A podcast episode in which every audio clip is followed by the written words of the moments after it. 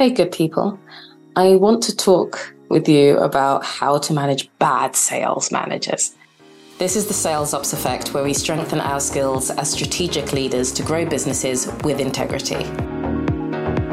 And you know, I don't really mean bad. I mean people who should be on your side. You should be working together towards the same goal. But if it feels like, if you have evidence for, more specifically, that they seem to be doing things a little bit differently, they're guiding people to do things differently against the system and against the process that you have created and ideally has been agreed, then you're going to need to talk to them directly, one on one. And I know that might sound frightening, but how else is this going to get fixed?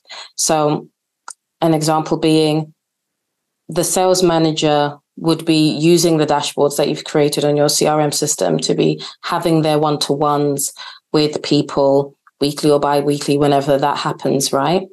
And it's the sales manager that should be, you know, checking those numbers to see if they're correct. If the sales manager's like, oh, it's okay, just do it on an Excel and show it to me on an Excel.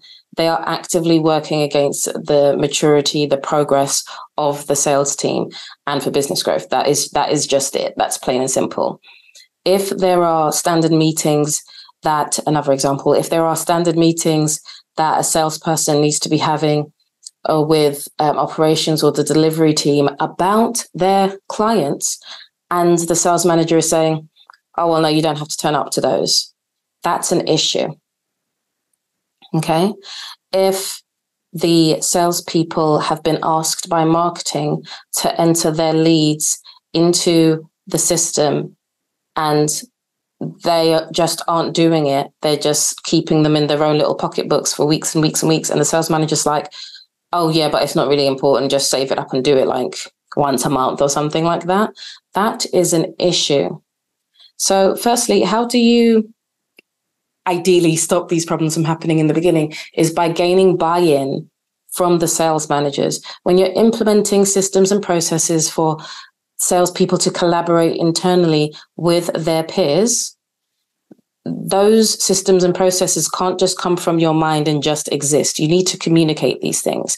You need to be asking questions. You need to be getting buy in. You need to be hearing from the people who are going to actually be doing the work what would work for them and find a balance before you just implement a new system or process. You can't just come in and slap something down and say, do it, because that's not going to work. People are going to retaliate and or they'll just change things left, right, and center, and you don't know what's going on. You need to get buy in, you need to communicate regularly. And then ideally, those new systems and processes can be very well embedded so that we don't have all of these issues. But let's say you've been doing that and there's still a problem. Things just still aren't done. And you've confirmed that the problem is the sales manager. You don't want to presume it's a sales manager because you're going to be in a world for her. Like, what did I say? World of her. Anyway, don't presume. Don't presume. Insight. You need to ask questions. You need to really assess the situation. It's all a part of the sales ops framework. If you know, you know. Um, so ask. And you know you you're not going to want to go to the sales manager immediately and be like hey these people aren't following the framework. Are you telling them to doing it wrong? They're not following the process. It's you isn't it? You don't do that. But you know you go to a couple of salespeople and you ask them okay so how was this process working for you? How has it changed in the last few months from how it was before? And you get them to answer you. Because they will tell you if they're doing it properly or not, particularly if you ask it in a certain way. So you might you're not going to go and read out all of the instructions and say, "Are you following these instructions to the letter?" That's not how it works. You ask them how things are going, and just be like, "Okay, so," and you know, when did you tell Natalie about this? You know, or did they did they give you information uh, within a reasonable amount of time? Do you remember how long it took? It's those kind of open soft human questions that you want to ask in order to be able to establish the truth. And then you can go to the sales manager and say, I've been talking to a few people and they're doing things this way. Do you know what's happening? Because that wasn't what we agreed for the systems and processes. And what's really interesting is they might just straight up tell you, oh, well, I told them they didn't need to do that for this reason. Because generally speaking, sales managers aren't going to actively work against someone for no reason. So they will just stay. And if they are actively telling their people to work against systems and processes, then that's where you can take that forward and deal with it and and figure out, well, he's telling them, he or she's telling them to do it differently because he thinks he or she thinks that it can be done faster or more efficiently. And it could be the case that things are being done more efficiently that way, in which case you need to adapt your process. Or if it's not the case that things are more efficient and they're actually causing problems elsewhere, that really needs to be highlighted. And then you can continue having the discussion about how do we come to, t- come to terms with this. But on the other hand, you've got situations where you've been doing this research for the salespeople and you go to the sales manager and say, okay, so this is what's been happening. You don't use names.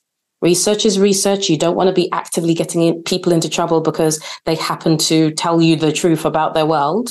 But you say, this is what I've learned as a result of a little bit of, you know, checking in uh, research that I've been doing with the team.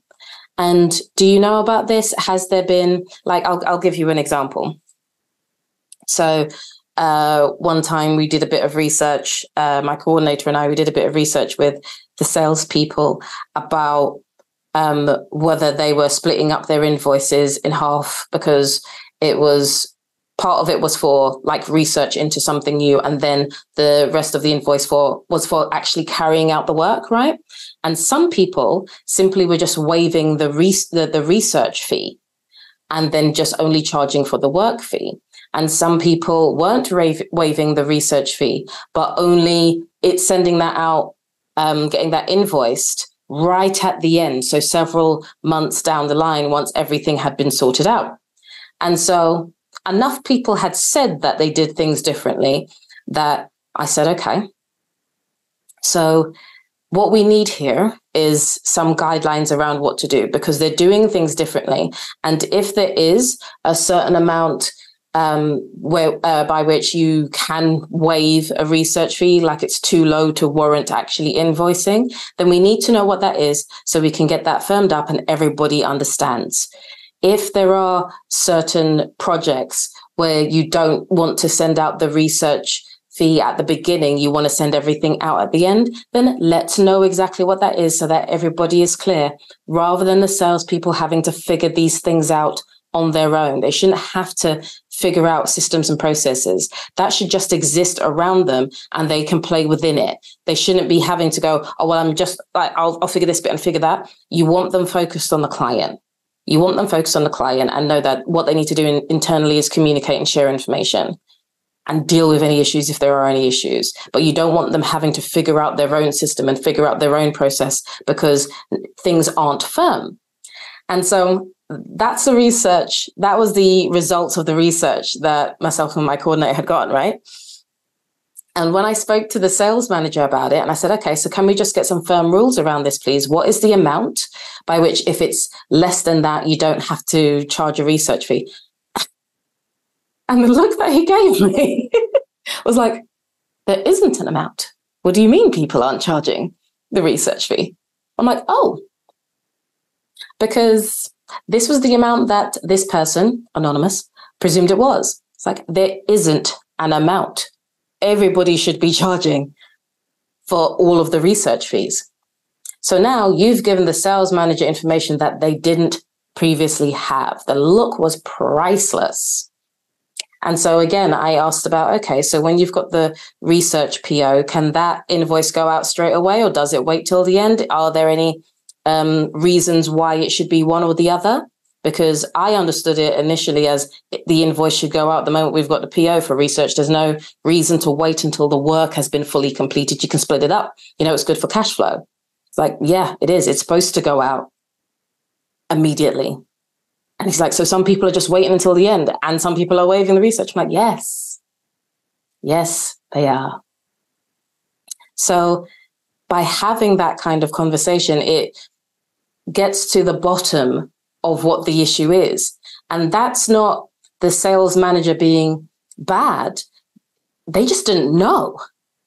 And so you can come to your own conclusions whether you think that that means that they were a bad sales manager or not, but you can't know any everything, right? So that meant that sales ops was able to give the sales manager information that they could use to carry on tailoring their team accordingly and you can work together. If you just presumed the sales manager's not doing their job for X, Y, and Z reason and you came at them fighting, you're going to get a very different meeting, a very different communication style from the sales manager. It's about really trying to get to the detail as to what happened and then genuinely trying to fix it because there's usually a reason behind these things. Just presuming, oh, this person is just being difficult and getting your back up doesn't help anyone. So I know having those strained conversations can be difficult, but they're so worth it because you know what's happened is that the the relationship between myself and that sales manager was so much more stronger after that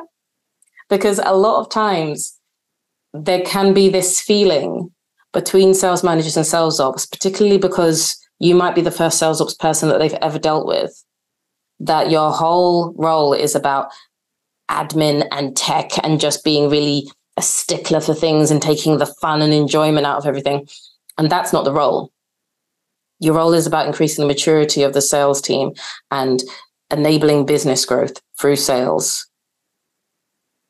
That's what it's for. And that's not said well enough because the environment of sales ops, when you hear about things online, really focuses on large companies where you can have one whole person in a sales ops team whose whole job is workflows, whose whole job is fields, whose whole job is formulas, whose whole job is tech implementation. And that feels like all like an analytics, for example. Sometimes it's different people, but that's what the vast majority of information out there is about. And so if you as a sales manager aren't used to dealing with sales ops and the only thing you hear about sales ops is all of that stuff, that's what it feels like. And so it is up to you to make sure that they have a correct understanding about what your role is. If your role within that organization is to be the CRM manager, then cool. If it is actually to, you know, increase the maturity of the sales team and support business growth, as is the vast majority of people that listen to this podcast, because that's the people who I work with, then you want to make that clear, not by pronouncing it at the beginning of every single meeting, but by actually doing it. It's like, you know, if you want to be trusted, you have to be trustworthy. So think about that a bit because it's very easy to get annoyed with the sales managers for a lot of reasons. But it's worth talking with them to see what's going on because sometimes they just need to talk it out. And lots of people don't actually have other people to talk to about these things because, you know, for vulnerability reasons, for ego reasons, sometimes it's difficult for people. So it's worth talking it out once you've done a little bit of research and once you're clear headed about these things to figure out how you can best work together.